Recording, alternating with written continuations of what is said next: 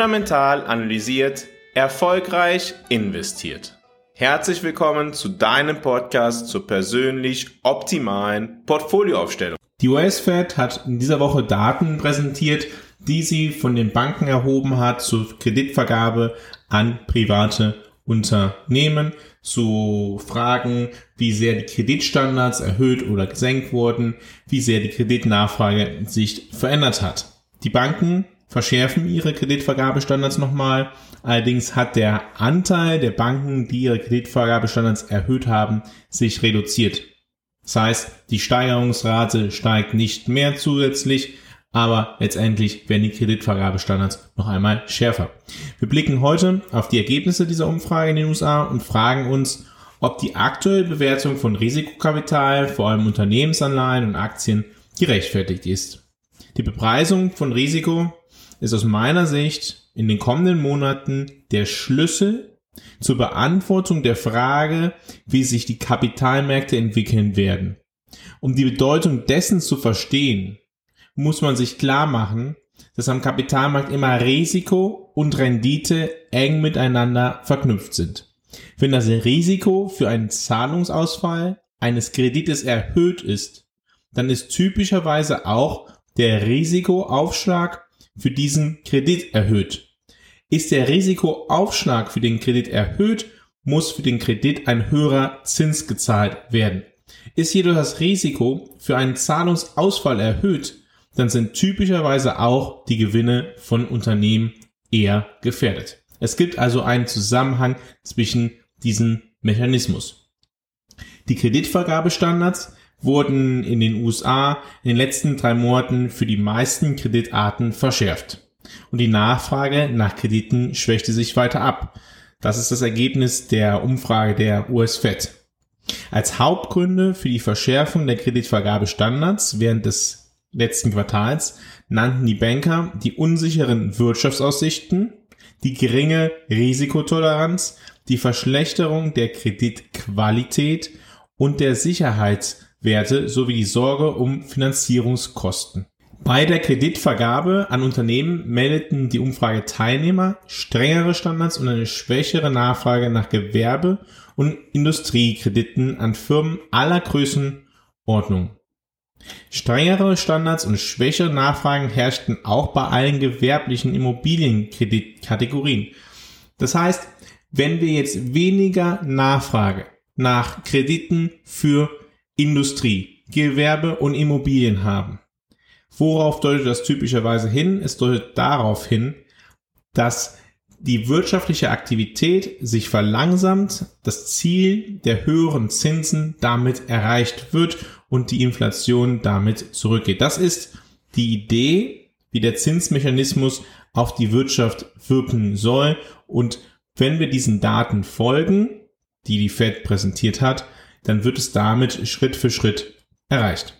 Auch auf der Verbraucherseite verschärfte sich die Kreditvergabe in allen Kategorien von Wohnimmobilienkrediten mit Ausnahme von staatlichen Wohnhypotheken. Auch bei Kreditkarten, Auto und anderen Verbraucherkrediten wurden in den U S A die Standards verschärft und die Nachfrage nach diesen Krediten abgeschwächt. Welche Rolle spielen Kreditvergabestandards im Konjunkturzyklus? Die Kreditvergabestandards der Banken spielen eine entscheidende Rolle im Konjunkturzyklus. In wirtschaftlich guten Zeiten neigen Banken dazu, großzügigere Kreditvergabestandards anzuwenden. Das bedeutet, dass sie bereit sind, mehr Kredite zu niedrigeren Zinsen an Unternehmer und Verbraucher zu vergeben. Dies fördert Investitionen, Konsum und wirtschaftliches Wachstum. In wirtschaftlich schlechten Zeiten hingegen verschärfen die Banken oft ihre Kreditvergabestandards. Das bedeutet, dass sie vorsichtiger bei der Kreditvergabe sind, höhere Anforderungen an Kreditnehmer stellen und möglicherweise höhere Zinsen verlangen. Dies kann dazu führen, dass Unternehmen und Verbraucher Schwierigkeiten haben, Kredite zu erhalten, was wiederum die wirtschaftliche Aktivität dämpfen kann. Die Veränderung in den Kreditvergabestandards beeinflussen also direkt die Verfügbarkeit von Krediten und damit die Investitions- und Konsumausgaben, was wiederum den Konjunkturzyklus beeinflusst. Wenn die Kreditvergabe restriktiver wird, kann dies zu einer Abschwächung der Wirtschaft führen, während großzügigere Kreditvergabe die wirtschaftliche Aktivität ankurbeln kann. Spannend ist in diesem Zusammenhang, dass es eine Korrelation zwischen Rezessionen und Kreditvergabestandards gibt. Laut Daten von Deutsche Bank Research hat die Wahrscheinlichkeit einer Rezession sich deutlich erhöht, wenn man auf die Kreditvergabestandards schaut. Die aktuelle Umfrage hat gezeigt, dass die Kreditvergabestandards der U S-Banken auf breiter Front verschärft wurden, und zwar auf ein Niveau, das ja mit einer drohenden oder bereits eingetretenen Rezession einhergeht, so sagt die Deutsche Bank. Aktuell verschärfen ungefähr dreißig Prozent der Banken ihre Standards für gewerbliche Kredite an kleine Unternehmen. Das geht damit einher, dass die Wahrscheinlichkeit einer U S-Rezession innerhalb der nächsten null bis zwölf Monate auf fast neunzig Prozent ansteigt, laut einem Modell der Deutschen Bank. Aus diesem Grunde kann man historisch zwischen Zinserhöhungsphasen mit verschärften Kreditvergabestandards und ohne verschärfte Kreditvergabestandards unterscheiden. Nicht jede Zinserhöhungsphase ist gleich. Es kommt oftmals genau auf diesen Punkt an, werden Kreditvergabestandards verschärft oder nicht. Wir müssen uns natürlich immer fragen, was bedeutet dies für unsere persönliche Geldanlage? Wie gehen wir mit diesem Sachverhalt um? Und dabei steht dann oftmals im Mittelpunkt, wie sind denn die Optionen? Wie ist das Verhältnis von Rendite zu Risiko? Ist denn das, was wir momentan ablesen können aus diesen Daten, die präsentiert worden sind, wie Banken Geld vergeben, etwas, was der Kapitalmarkt ebenfalls bepreist? Gibt es dort ein besonders gutes Chancen-Risiko-Verhältnis oder ist es eben nicht der Fall? Um das zu analysieren, blicken Finanzexperten dann oftmals in die verschiedenen Anlageklassen tiefer hinein. Sie vergleichen, wie stehen beispielsweise Anleihen mit besonders gutem Rating im Verhältnis zu Anleihen mit schlechtem Rating. Gibt es besonders viele Risikoaufschläge oder eher weniger? Wie stehen Aktien in der Bewertung gegenüber beispielsweise U S-Staatsanleihen? Gibt es einen Risikoaufschlag, einen besonders hohen Risikoaufschlag zurzeit, was es ja dann typischerweise attraktiv machen würde, oder ist dieser Risikoaufschlag eher gering? Diese Fragen habe ich ausführlich analysiert im Fundamentalen Kompass, der jede Woche am Donnerstag erschienen ist, auf fundamentalanalysiert punkt substack punkt com. Dort kannst du die gesamte Analyse nachlesen und auch meine Einschätzung zu den verschiedenen Bewertungen von Unternehmensanleihen zueinander sowie dem Verhältnis von Staatsanleihen und Aktien. Wie immer wird das auch in einem Gesamtzusammenhang verarbeitet, der dazu dient, dass du deine langfristige strategische Geldanlage noch einmal taktisch optimieren kannst. Ich wiederhole es noch einmal, du findest die Analyse unter fundamentalanalysiert punkt substack punkt com.